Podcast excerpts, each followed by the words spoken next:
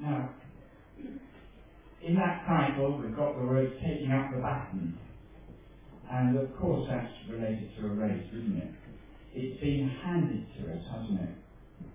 And we are given the responsibility of taking up that story. In fact, we've got to tell it. More than that, we've got to live it and even play it. So taking up the baton, something we've been given. And one of the primary points I'm trying to make, this is the talk really. Once you've heard these first five minutes, you can then relax. But uh, this is it. We've got a responsibility to do something with it. And, and I feel that very keenly at the um, mid-century point that I reached last October. This is the moment to take up the baton. For me, personally, it might be for you. And, um, and so we need to know what's on the baton. Okay. Um, but the other thing that is taking up the baton is a race. And often we think of a race being highly competitive, but I think the primary um, point about that metaphor is that we're complete it. And the other thing in that title is we need to stir one another up. And in that, in some translations, it doesn't say stir, it says provoke. So I'm going to be really provocative. I'm going to be a bit provocative today. To do what? So we need to stir one another up, and here it is, to love. so love is the priority. We can do some great things. But without that, it's pretty, it's empty, isn't it? And that's the interesting thing if you make love, I know a lot of people today, your central goal, the other things become secondary. So your career, if you're 23, you just come out of college, you're heading for glory with the LSO. Um, why not head for glory with the LSO? But why not make love your primary goal and become a great overage? And so, you're, you're liberated. It's incredibly liberating. So, for example, you might say, what did I achieve today? Oh, I built a cupboard. but the children got in the way. Or, I love my children and I nearly built a cupboard.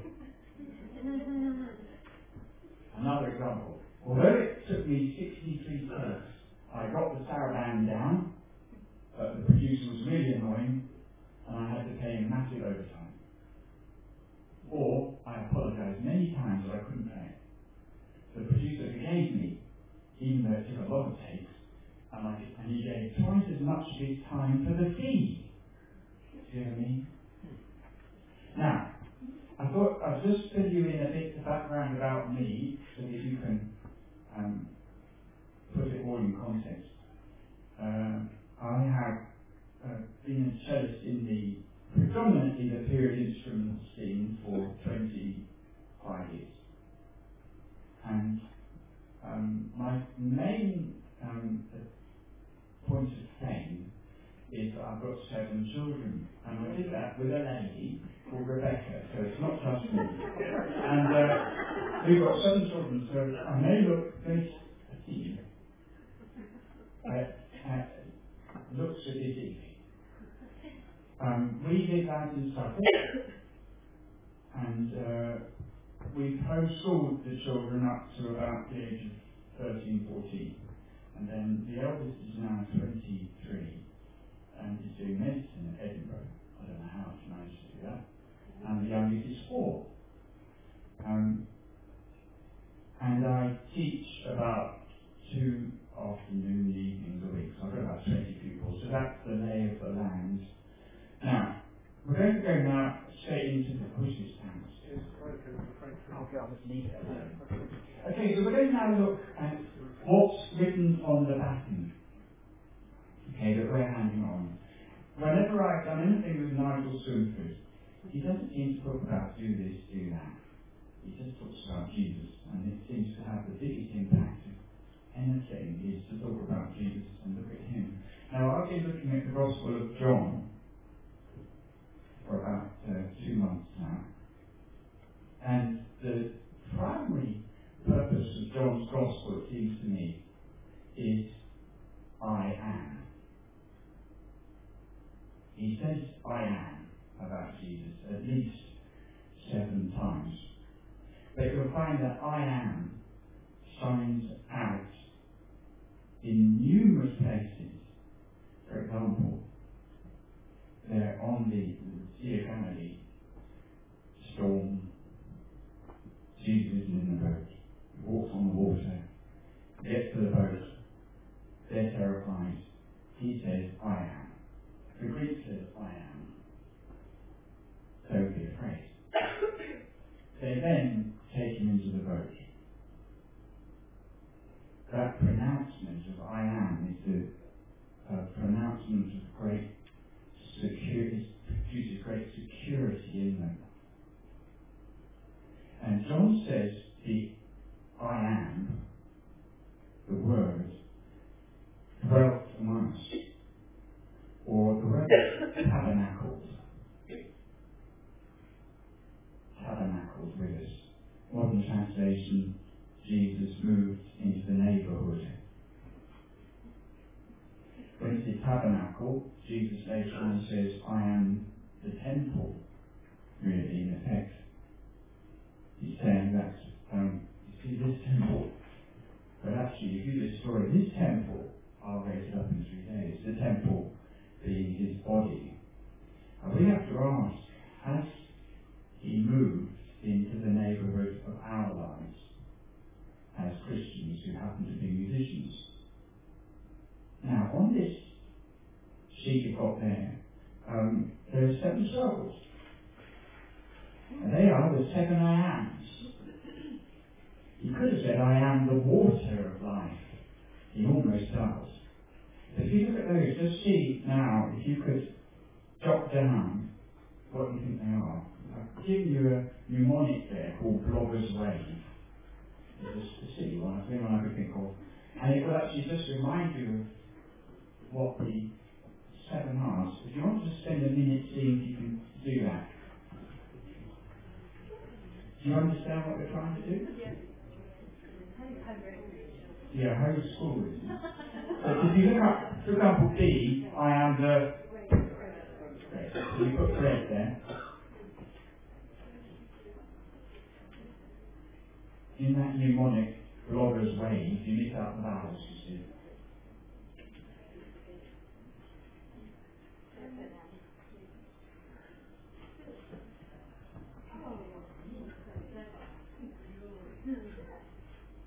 They're in the sequence that they come in the gospel. We're going to look at those words a bit later together in group. Pardon? You're not allowed to look it up. One of them is a good something or other. That's the other G. That's my person. Oh, no, that's not the other G. There are two G's. That. The other G. The other G. I won't tell you. We'd have to make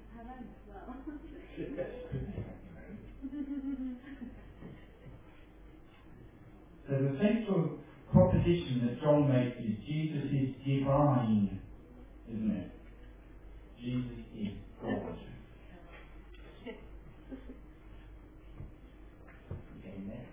It's interesting, isn't it?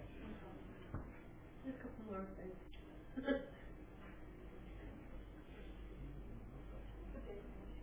We'll probably move on now. So we haven't got more dope. We'll do them together a bit later. The point is to look at the baton and remind ourselves of his titles and his names.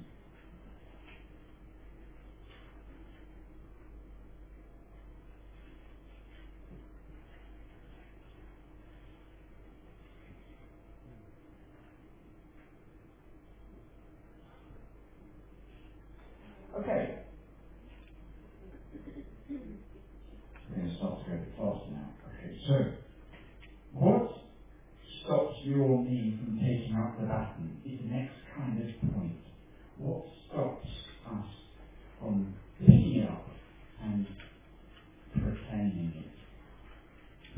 as musicians, um, but also in the context of being in the UK. Because in the UK we live in a very aggressive atheistic society, predominantly. Media is dominated by an atheistic view.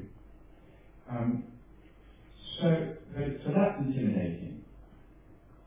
But the main obstacle for me has been, and maybe for you, is, is the is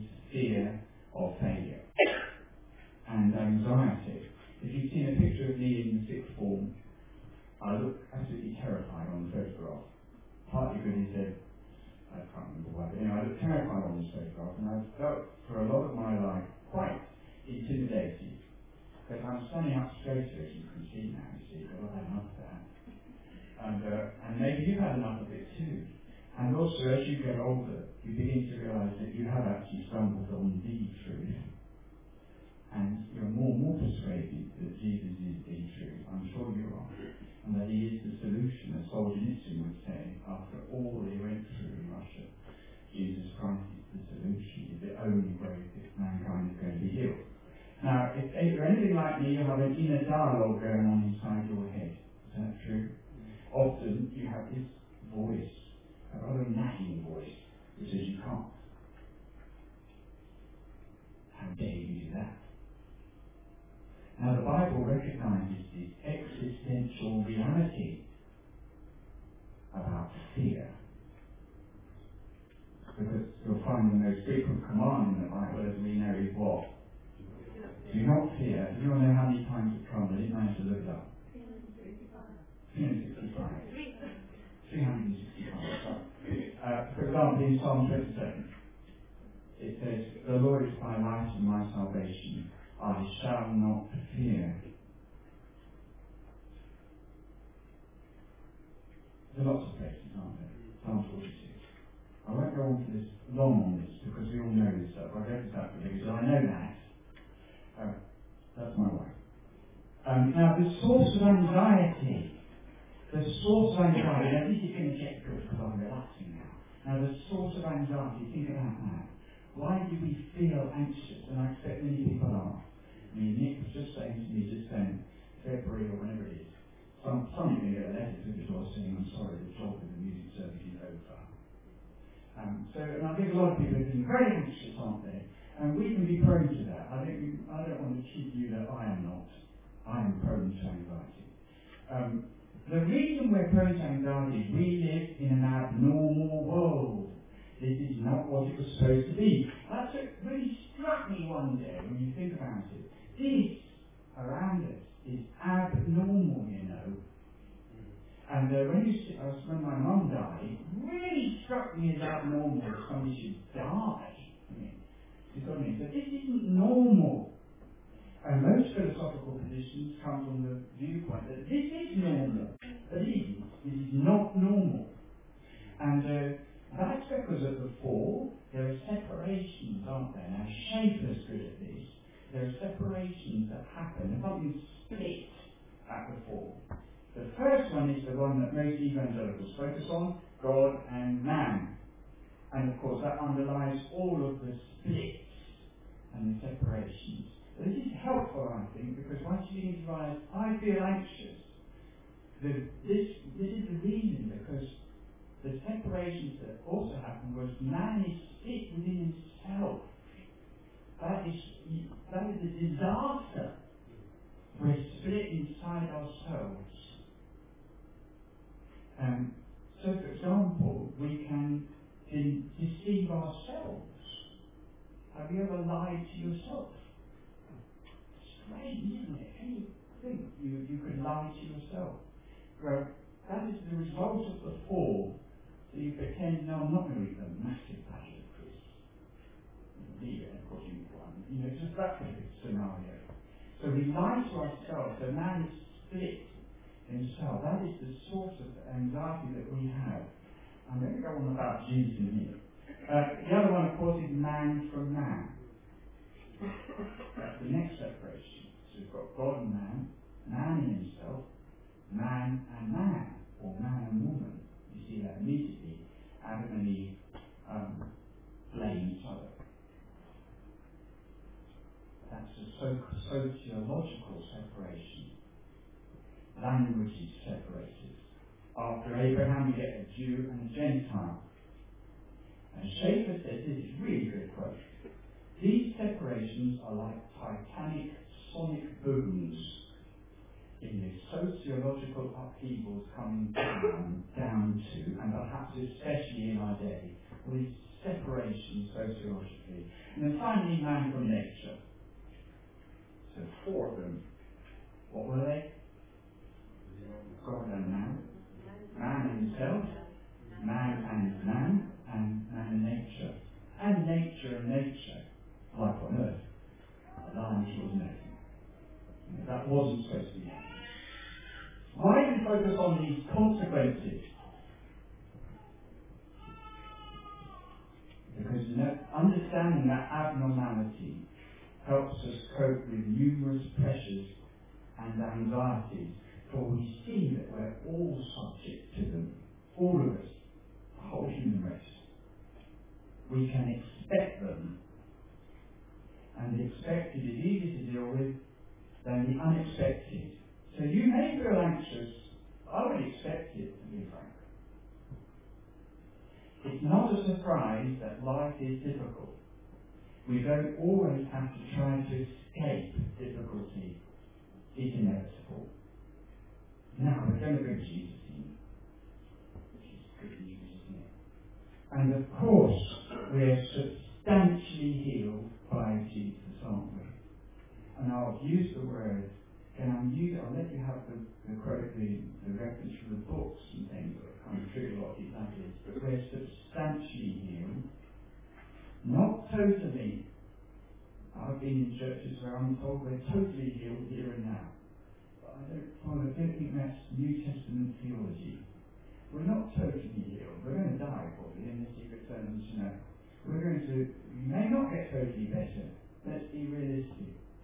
Um, but you may substantially better. And you're substantially better in terms of anxiety, aren't you? Yes, we are. We're substantially um, transformed, and we're on the way to transformation.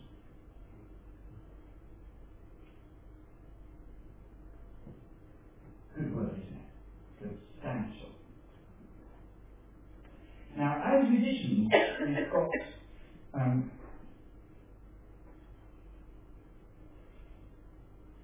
a significant role, haven't we, in bringing substantial healing into people's lives. Why? Because music is a powerful tool, isn't it? We all know this. It's very, very powerful. This is what James MacMillan said in this fantastic lecture which Richard sent me about called The Divine Spark. I think many of you have heard it with Joan Bakewell in 2009. And she said at the end of it, uh, James that was absolutely magnificent. And I was sitting there in my kitchen and I was just had to stop and listen to this guy. It's really good. He said this, what is music? Is it simply the notes on the page? If so, how can we equate those strange black static symbols with the vivid and sometimes convulsive emotions? Oh, anything happen here? um, B minor mass provokes when the resulting sound enters our ears, our brains, our bodies, and into our deepest secret selves. That is what we're holding, you see, because our pattern is a musical one. Isn't it? Isn't that amazing? We've got a double and of got an inner core for us of, of, the of music. The Scottish Jesuit John McDade writes, Music may be the closest human analog, I'll tell you what that means, to the mystery of the direct and effective communication of grace. Grace.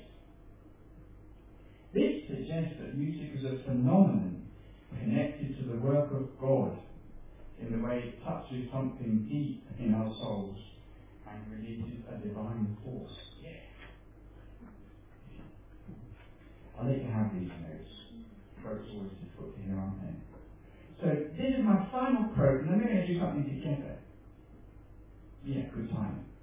Uh, this is MacMillan again. He said this on Radio 4, very loudly. Music gives us a glimpse of something beyond the horizons of materialism or our contemporary values. What is music after all?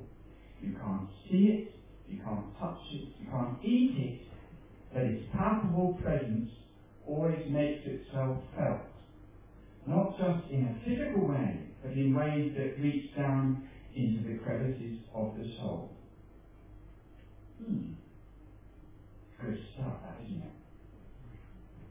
So, that's the end of that. Uh, so what were I trying to say in that first part? You know, any ideas? Let's hear something. What do you think I was trying to communicate?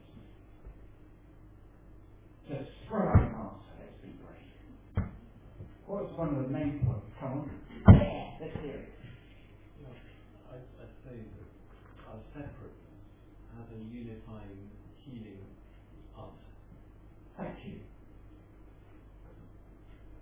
Good, I'm glad you heard that.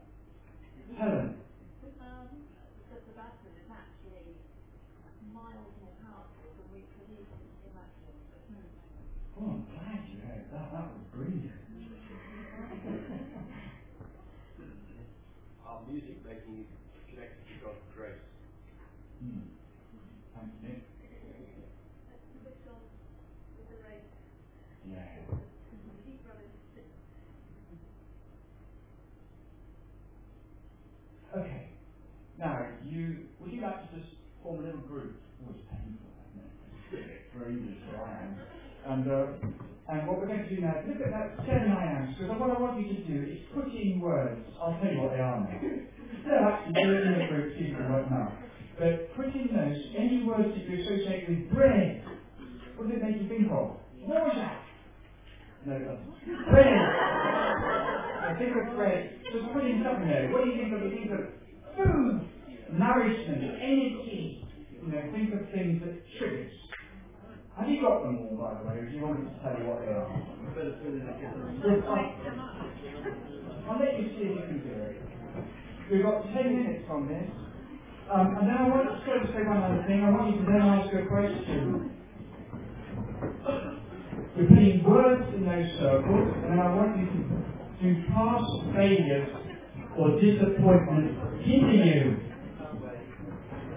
To pass failures or disappointment the you.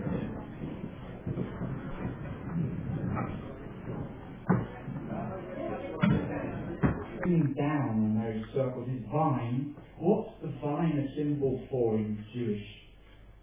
Uh, Israel. It's a symbol of Israel, the vine. Jesus says, I'm the true vine. Um, it means, and he uses the word abiding and union, the union between God and his people.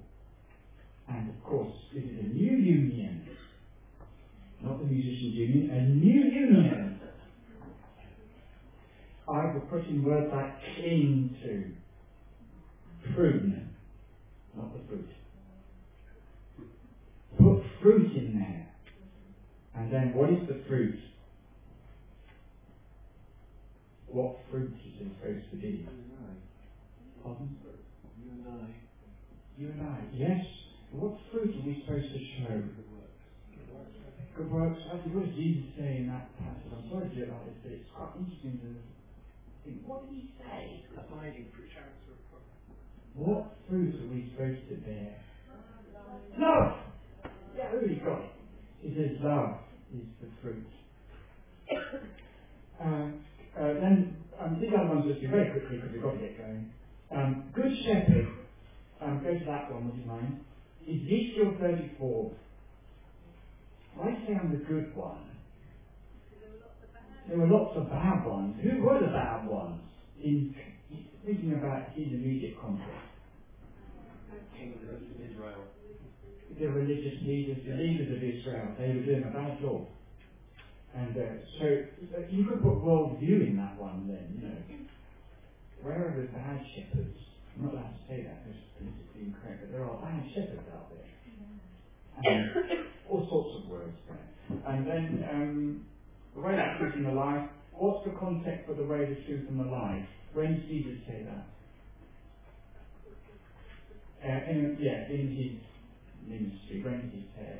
14, when he's about to go. He's about to die. And uh, um, who is it? He's talking about going away and coming back and taking them there. And he uses the word, I'm going to come and back and take you there. And that's a picture, that's actually saying now, not when you die. He's come back to take us there and the journey started. So John's always going on about eternal life starting now. This is it. It happens to be a little bit goes through called death. Uh, yeah, okay. I won't about the gate other than it was the, the, the shepherd lay down. He's using two metaphors figures of speech there, gate and shepherd, isn't he? But the shepherd lays down, we all know this, don't we, from Sunday school. He lies down in front of the fold, doesn't he, and guards it till the morning. So it's about protection the gate. It's also about there's only one gate. It's not a politically incorrect statement. There's only one gate. So what I'm trying to do there is just spark your thinking because as we go into 2011, you're going to need all seven. We need to remind ourselves of all seven. You're protected, your physical needs, all those. You know what I mean? I'm sure we're supposed to meditate on that and think, what does he mean by bread? Good.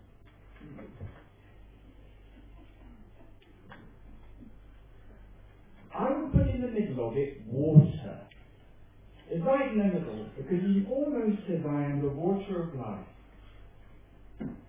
And I was just saying to Richard there uh, that if you look at Exodus 17, in the festival of the tabernacles, they went on and on about striking the rock and the miraculous supply of water. And um, Moses does it twice, doesn't he? The second time, he's, he's, that's, he's done something very wrong. He's prevented from going into the promised land for it. My goodness me! What had he done wrong? Well, the point was it was a type The striking the rock was going to be a type for the antitype. The antitype is Jesus. And so um, you shouldn't have struck it twice because Jesus is only struck once, you see. He's crucified once, not twice. You know that whole theology in wherever it is, Romans or something. And so, so these sayings were deeply symbolic for the people of the day. It triggered all sorts of associations for them. Okay, we're going to go on now to something else. So you don't have to stay in a holy huddle if you don't want to. If you want to come out of the circle you've made, you're very welcome to if you like to stay in it too. This is part two. We're going to have another bit to do together at the end of this. I'm going to try and be very practical now and thinking from a perspective of the freelance world, which has been my perspective, I haven't been in the in the airfield. I probably couldn't have got in. Anyway, I've not been in the big band with the big boys. I've been with the period instrument pondweed boys and girls. And uh, I've been on loads of tours and things like that. So my experience is, is that, and I've taught a lot of little kids, I'm good with little kids, and uh, done all that sort of stuff, but I've not had a position in the church, I've not led anybody anywhere, except my own children and uh, you know, uh, so I've not had any responsibility like that.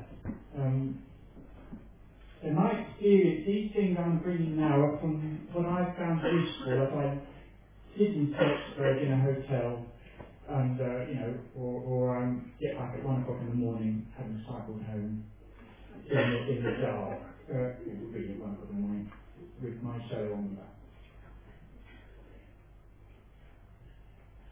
So these are going to be some exhortations and suggestions, if I can find them.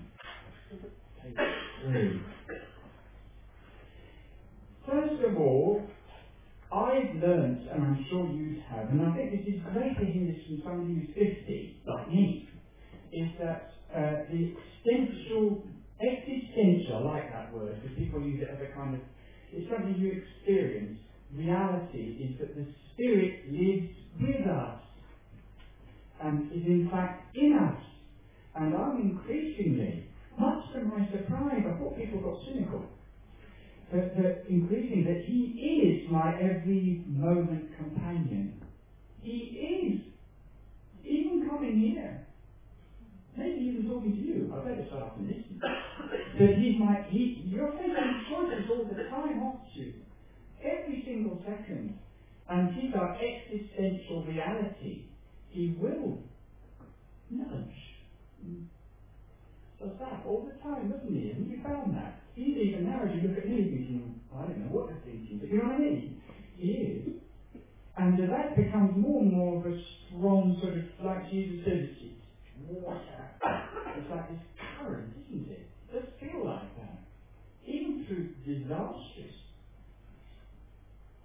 So that's the first, one of the things I'd say is, remember that as we go into the orchestras or unique little phrase right you know, four o'clock in the afternoon for Paris. That the Spirit is your companion and He's come to make His home in us. And we need to remind ourselves, because I think we switch down, I do, I switch down, I think. Now I do this. And I have all these pre-programmed patterns in my head. And, and of course, don't all the time. Anyway, and uh, particularly from the use of words. And I, have been a bit duff with words in my 25 years as a freelancer. In fact, my 48 years as a human. And that is that uh, um, I've used very sour words, you know, sometimes. And they, they produce that, that look on face. Oh. Uh, and he will take your words and turn them into, you really need to listen to the words he wants us to bring. The, the one of the things I want to say, I've got to say to John on is switch. You can switch. You've got a moment to heed him or not. It's very exciting. Somebody does something to you or says something. You have a moment, don't you, where you can switch. Um, and also, when you do something wrong, you don't have to just collapse underneath it. You can switch immediately and put it, make it right. Now, um, there's a scripture, Romans 8. John Irving married us, who was now Coventry Cathedral. And he said Romans 8, verse 2, was the second most powerful thing that ever happened to him. The first being becoming a Christian, and the second was the law of the Spirit of life in Jesus has set you free from the law of sin and death.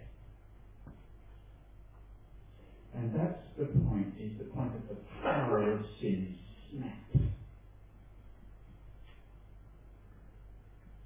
I just got a little picture here. The Spirit steers a yacht through daily stormy seas, and I think the swell is going to increase, don't you? The swell is increasing significantly, I think for many of us, I think we're actually facing uh, not being. I thought Richard's letter was absolutely brilliant. I don't know whether you sit over there or something. But I don't. You, you really try and read it. It's just what I would have said actually. Wish you hadn't written it. But uh, um, it's the most brilliant letter, and it's sort of got the balance of look, this is what the Arts Council are doing, um, and you may do your job.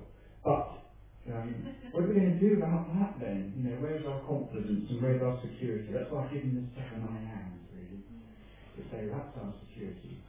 But uh, the, the swell is increasing, I think, for everybody, not just us, particularly those musicians, because we're already uh, quite vulnerable. Didn't you feel vulnerable? I've always felt very vulnerable as a musician.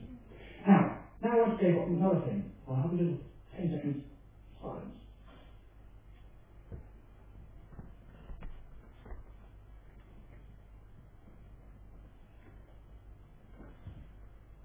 Okay, this is the, one of the most powerful things we've got to do. And it's obvious. Let the word become your bone marrow. We've got to, you know. Let the word become your bone marrow. You're not too old.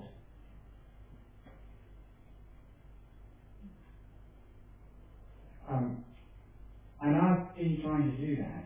And uh, I'm changing quite dramatically, apparently, so the wife says.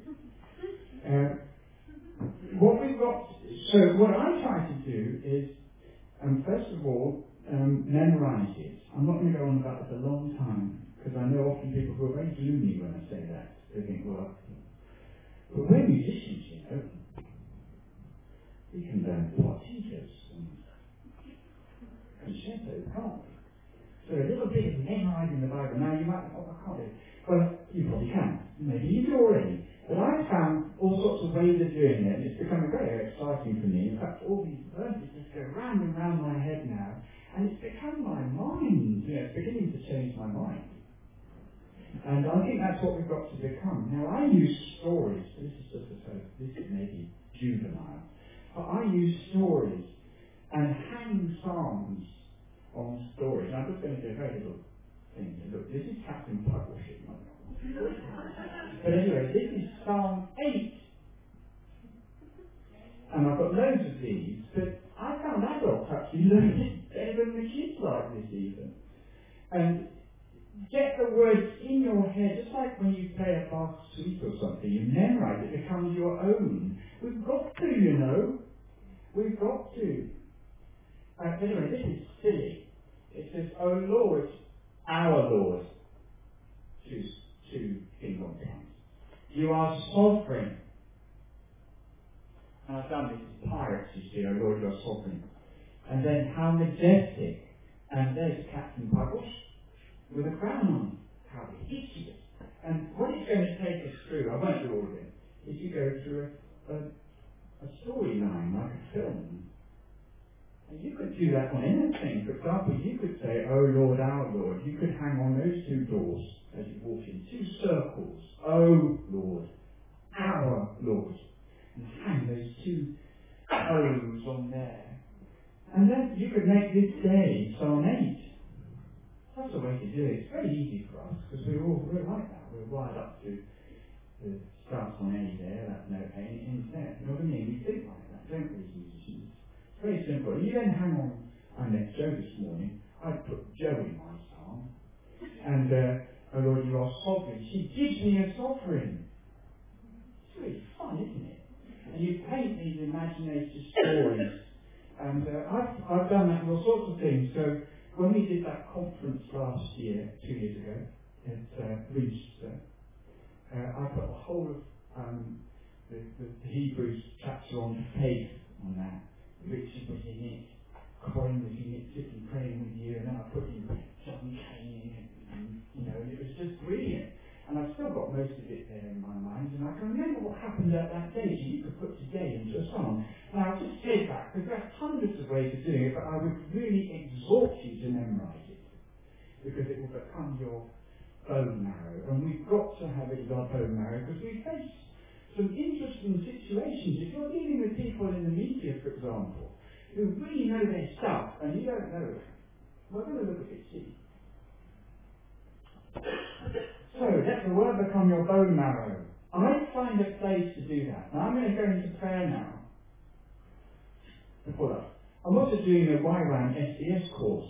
Anybody can do that. You can do that in your hotel, uh, in uh, in practice room when Rick doesn't come. You I mean? That you can do, do it online. It's the YWAM ESDS. I think it's the most powerful Bible thing I've ever done because it, it looks at what's in the text, and from that you draw your interpretation. From those observations, what, how many times have you used the word believe? You use the word believe a lot. So believe is one of the main points, uh, you know what I mean? And it goes out like that. Um, so I would really recommend that. It's the YWAM ESDS. It's very cheap as well. Personal tutor. I've got a lady called Paula in that Blackpool. Yes. And she marks all my stuff. I pay fifteen pounds for that module, and I'd really recommend doing that as a freelancer or whenever really, because sometimes we do a lot of travelling, don't we? And memorising stuff, you could learn a whole psalm by the time you've got from Figo to Bath. You can do it. It's great if you're at Winchester teaching a piano. You've got time when you get there, maybe you're in the car. But when you're sitting there and some, there's a gap two, use it, fill it up with memorizing it, because it's kind of like you've got this jewel at the end of the day. It's really exciting. It's like the complete work solve. You know what I mean? And it's inside your brain. There is a computer of brain. Uh, now on to um, prayer. I go regularly to a church every morning at 6 a.m. I am a hero. And, uh, and I pray there and I practice. I've done it for 10 years now because Rebecca's very, very kind to me and she stays at home and cooks the porridge. And I come back at 9 o'clock every single morning when I'm at home and I've done that. And it's a place where I know there's nothing I can read other than that. And it's a place where I can be really loud. And I find somewhere, I don't know what the Greek word is, it's or something. You know what it is? It's a place where you go, where you know there's, uh, you may not find that easy. It's not easy, is it? You probably go terrible in the morning. anyway, there and be very loud. You can be loud there. Now, also, I want to say, you can get angry there. And I think we should get quite angry. Don't we start to feel angry about things? I think we should. We should be angry. You should be angry that certain things are happening. But, of course, it's an anger. Be angry, but do not sin in Ephesians, isn't it? Because I've been angry. When I was about 18, I once went through a, um, an underground, we got to the ticket barriers, of that I can't believe it's something, went to the ticket barriers. Another bloke wanted to go through as well. And uh, so I put my cello down, and we had a big punch up at the ticket barrier, and we punch up, and then we both just picked up our stuff and went on. uh, and that was typical for me. Uh, but we should be angry at the right things. I would really recommend getting angry and actually pray if you do it. And he will make this kind of! And then you might start to say, I will do this um, project. Because I've had enough of hearing all that. You know what I mean? I once said mildly aggressive. Be mildly aggressive. Come on. Yes. So that's, you know, and he also releases compassion. So you see other people out there as survivors. Chesterton uses an analogy that this is the human race are survivors from a golden ship that went down 100,000 years ago. And they're no longer competitors, they're survivors. And you have got this pattern. And uh, as musicians, we've got this pattern, and we can have, he'll give us great compassion for people.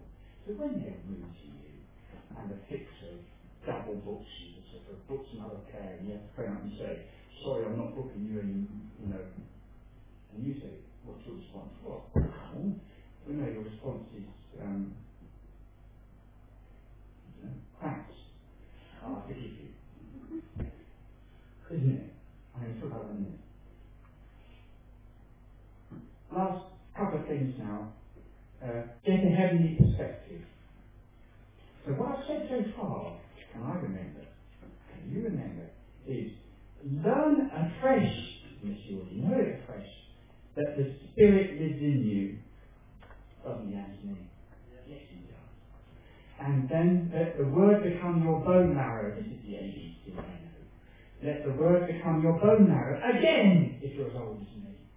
You think, well, I all that sort of thing, but do it again. Or do it for the first time. If you're young, and if you're about 25, I would say do something like the YWAM. Get a fantastic foundation now, not when you're 50. It's getting a bit on. Do it really when you're young, I would do it. And then prayer. Don't pray and let it make you a bit angry. Ask him to. It's very exciting, isn't it? And then uh, get a heavenly perspective. This is number three. If you're 20 years old, you've got 22,000 days left before you're 80, and that's probably it. If you're 30, you've got 18,000 days left. If, gives you that wrong. If you're 40, you've got 14,600. You've got 50, you've got 10,000 days left. Get 80. That's what Psalm 90 says, 70 or 80 years. One go on 80. That's how long. So I just remind you, I'm 50, I've got 10,000 days left. There's an urgency in it. He says to, to count them. What does it say in Psalm 90? Teach me to number my days. Not just number them. 10,950. Tomorrow, 10,949. It's a very useful exercise. Put your own age in, put it on the computer, and one of those exchange things, how many dollars you get for the thing. Uh, so, why did he say that? Uh, why did he say that? Why do we have to um, number our days? What does it do to you when you think I've got 10,000 left? They're answering so. Exactly, it makes you? It's a bit like that camera they use on Life on Earth. Have you seen it? The one they use for Hollywood films and adverts, and they use it for the first time on wildlife.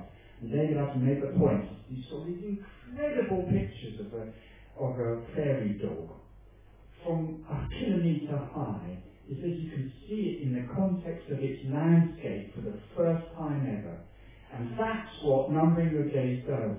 And that's why he wants us to give us that gift. We, we need to have a heavenly perspective so that we can see the landscape we're in and we're not consumed by the landscape or overwhelmed at the landscape in the UK. We need an aerial perspective. It's very easy to settle for personal peace and prosperity, but we're called to take up the baton take up the story, pass it on, live it, and speak it. That task is unique, I'm reading it. That, that task is unique to you, both as a person and as a classical musician. That telling might involve music, it might not. Think we do it just as we are. How are we doing? Do you need to stop soon, Richard? Have I got another 10 minutes? Yeah. 15? Okay, uh, we'll do something together again in a minute. Let's have another 10 seconds off.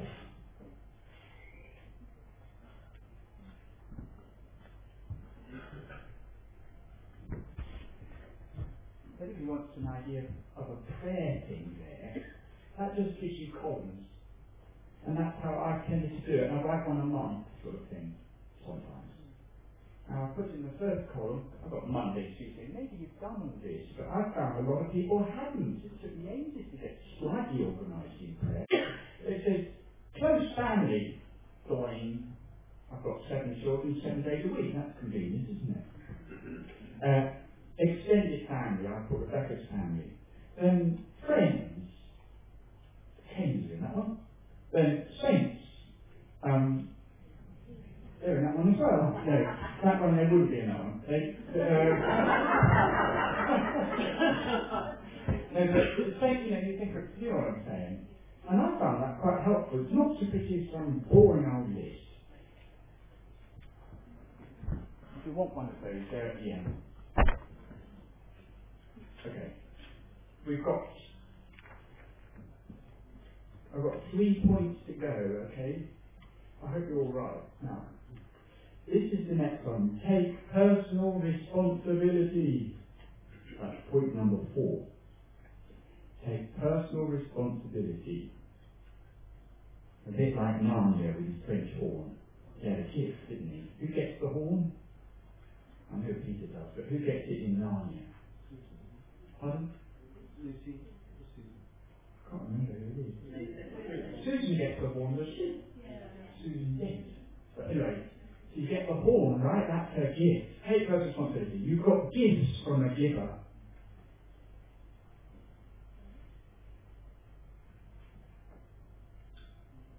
Um, I found it quite useful to draw a circle and think what's your field of influence? What fields of influence do you have where you can be proactive and take initiative? And here's some other. So you think the orchestra is politically revolting. Well, your response is to be salt and light. So you think the church is unattractive and irrelevant. Do you think that? I do. Sometimes. What's your role? What's our role? No matter whether you've been bashed up, and many of us have, my most painful experience has within the church, and so to say. Your role is to take personal responsibility for the outer expression of the kingdom of God where you are.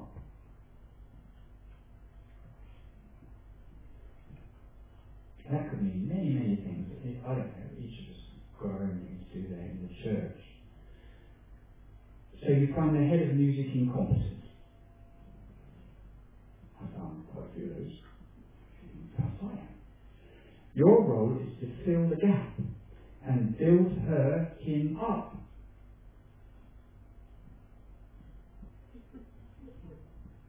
Be confident that your worldview will be expressed through what you do. Be confident it will be, that's MacMillan said that. Be, I don't quite that, it says, your worldview will, will follow, shine through what you do. It will. To do something. Unless you're really tired and you've been doing so much. There are some people here even who have done so much that they need a break. But for many of us, me certainly, that's not the case. I'm actually on the can't, you know, can't stop. Kind of done something to me. But, and, Schaeffer gives a good picture here. There's Rembrandt. Rembrandt got, paints a picture of Jesus being lifted off the cross, or being bound up with the burial cloths. And uh, he says Rembrandt was a true Christian and Rembrandt shows his worldview by whose face does he paint on Nicodemus?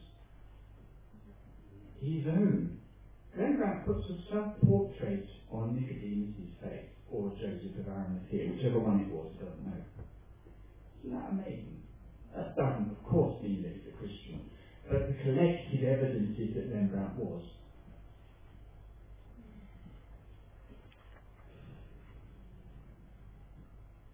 We're called, this is taking personal responsibility, we're called to be slaves. The Greek word is slaves.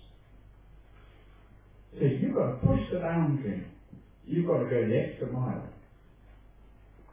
And I just want to give a little example here from Jesus' The Last Supper. You know, as we all do, that he takes the most menial task. Not even a Jewish slave wash people's feet. And the depth of it is even more extraordinary when you think he washes Judas' feet. That's amazing, isn't it? Think about that. It's like washing the Gestapo officer's. He's about haul you onto a train. And then it's even more profound because the Passover meal is pretty clear. We can work out the seating arrangement. If you think of it, because I've seen that, think of it as an arch like that. The table in the middle. And we know Jesus is there, and we know that John is there. Okay, Jesus, John on this side, say, of this arch. Can you imagine it? Jesus and John. And then Peter's over the other side. We know that because, um, because he leans on Jesus. John is leaning on Jesus. Peter leans across and says, Who is it who's going to betray you? And Jesus says it's the one I'm going to give the sop to, which in the Passover is very significant thing, isn't it? You know, bits of the bread that's in the wine, that sort of stuff. And um, so where's, who's he give it to? He gives it Where's Judas sitting? John, Jesus, he's over here. Judas is there. So it goes John, Jesus, Judas. What is the, the significance of him sitting there? The significance is that that's the position of highest honour next to the rabbi. Doesn't that shock you? God! He gives him the bread. It's the position of the honour. He gives it to Judas. And then he says something really quite cringing, you know, because he says, then Jesus then commands you to go and do the same thing. He says, I've done this as an example. It's not just the washing of the feet, it's the fact that he went to his enemy and did that. So you may find the second violinist a little bit difficult to get on with. You know what I mean? So our role, wherever we're placed as musicians, to follow that example. Too difficult. Of course it is. Chesterton said this. The Christian ideal has not been tried and found wanting. It has been found difficult and left untried. So the Christian ideal has not been tried and found wanting. It's been found difficult and left untried. It's ridiculously difficult, isn't it? How can you do that in St. Orchestra of Europe? We're nearly at the end, isn't that good? Uh, so, so here we are. How many points have I done? Four? Five? Be determined to look like Him. Be determined to look like Him, whatever role you play as a musician. The Sermon on the Mount, in effect, describes the character of God. You know it well, don't you? Jesus then effectively said, now you go and be like him. It's really interesting. What was the point of the nation of Israel? What was the point? What was it supposed to be, Israel? Amongst all those nations, what was its function? Covenant, blessing to the other nations, that's right. And the way I have to describe it is it was supposed to look like God, you know. That was where God was, that would look like Him. And uh, that was the purpose of the law, wasn't it? To look like God, to reflect Him. And it says, doesn't it? We know the song, we are chosen people, a royal priesthood, a holy nation belonging to God. We're to do the same in the profession. We're supposed to look like Him. How can that be? We're supposed to look like Him. That's really disturbing. They find that disturbing. So when you've got I teach 20 pupils, right? I've got to take the responsibility to be fragrant. So do you know what I do? I literally do this. I put on my best clothes now. I do it at 2 o'clock on Tuesday. If you phone me up, I'll be getting ready. I wash my face and I shave. And uh, I make sure I brush my teeth because I'm thinking? But I'm thinking, uh, Bryony is coming into this house. I do, I'm beginning to think like that. I've got contact with 20 families, that's 80 people once a week, because you've 24 in a family on average. That's 80 people.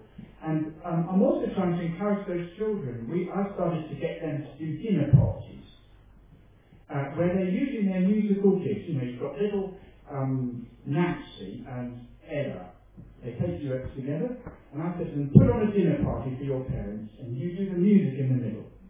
So they begin to use it, because they don't know how to serve, because I'm going to train them. They don't realise yet. When they become a Christian, they realise, oh, that's cool. We were doing that already. Do what I mean? To think of things like that. How do you train them to do that sort of thing?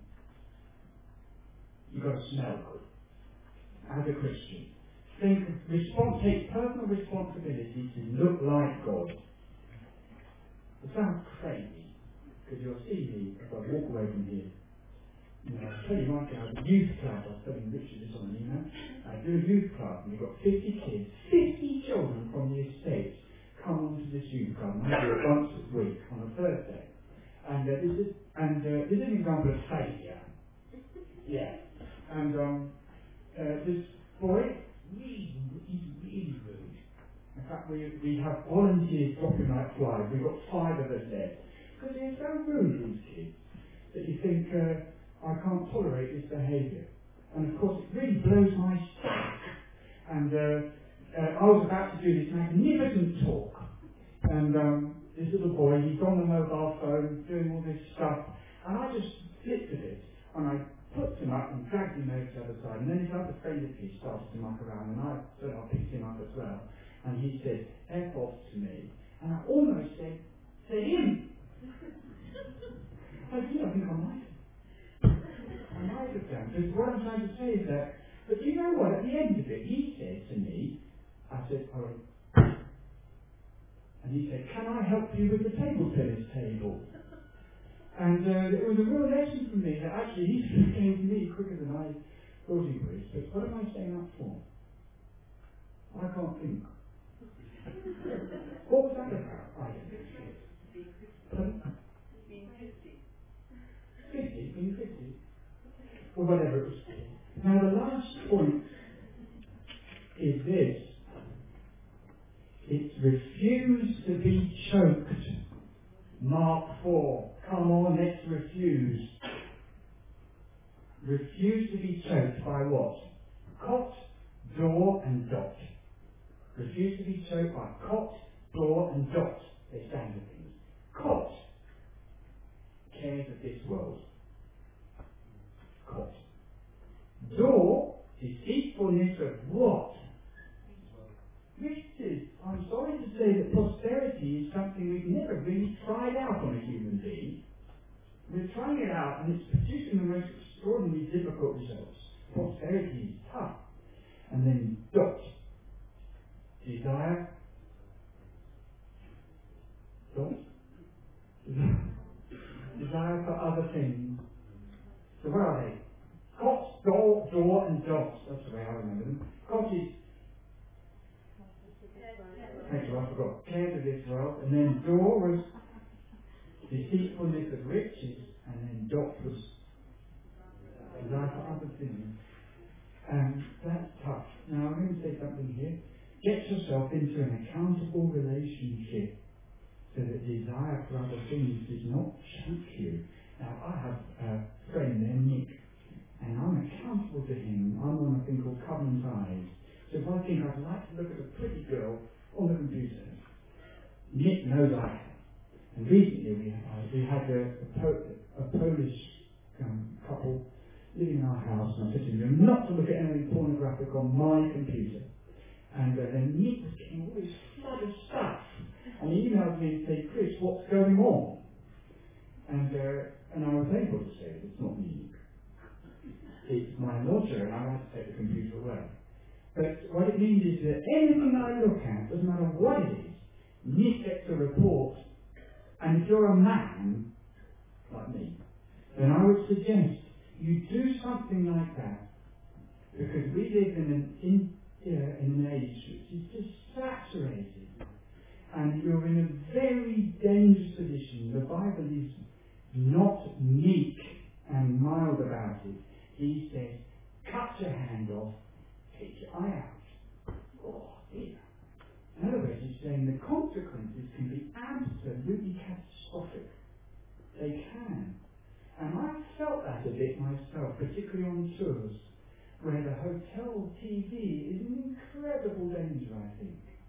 And I just say, as a musician who may be freelancing too, I would urge you, if you're a bloke particularly, uh, do something about it because you need to have a human being who will phone you up and say, Are you all right? Because you want to be all right, don't you? And I've got a lovely, gorgeous wife with seven kids.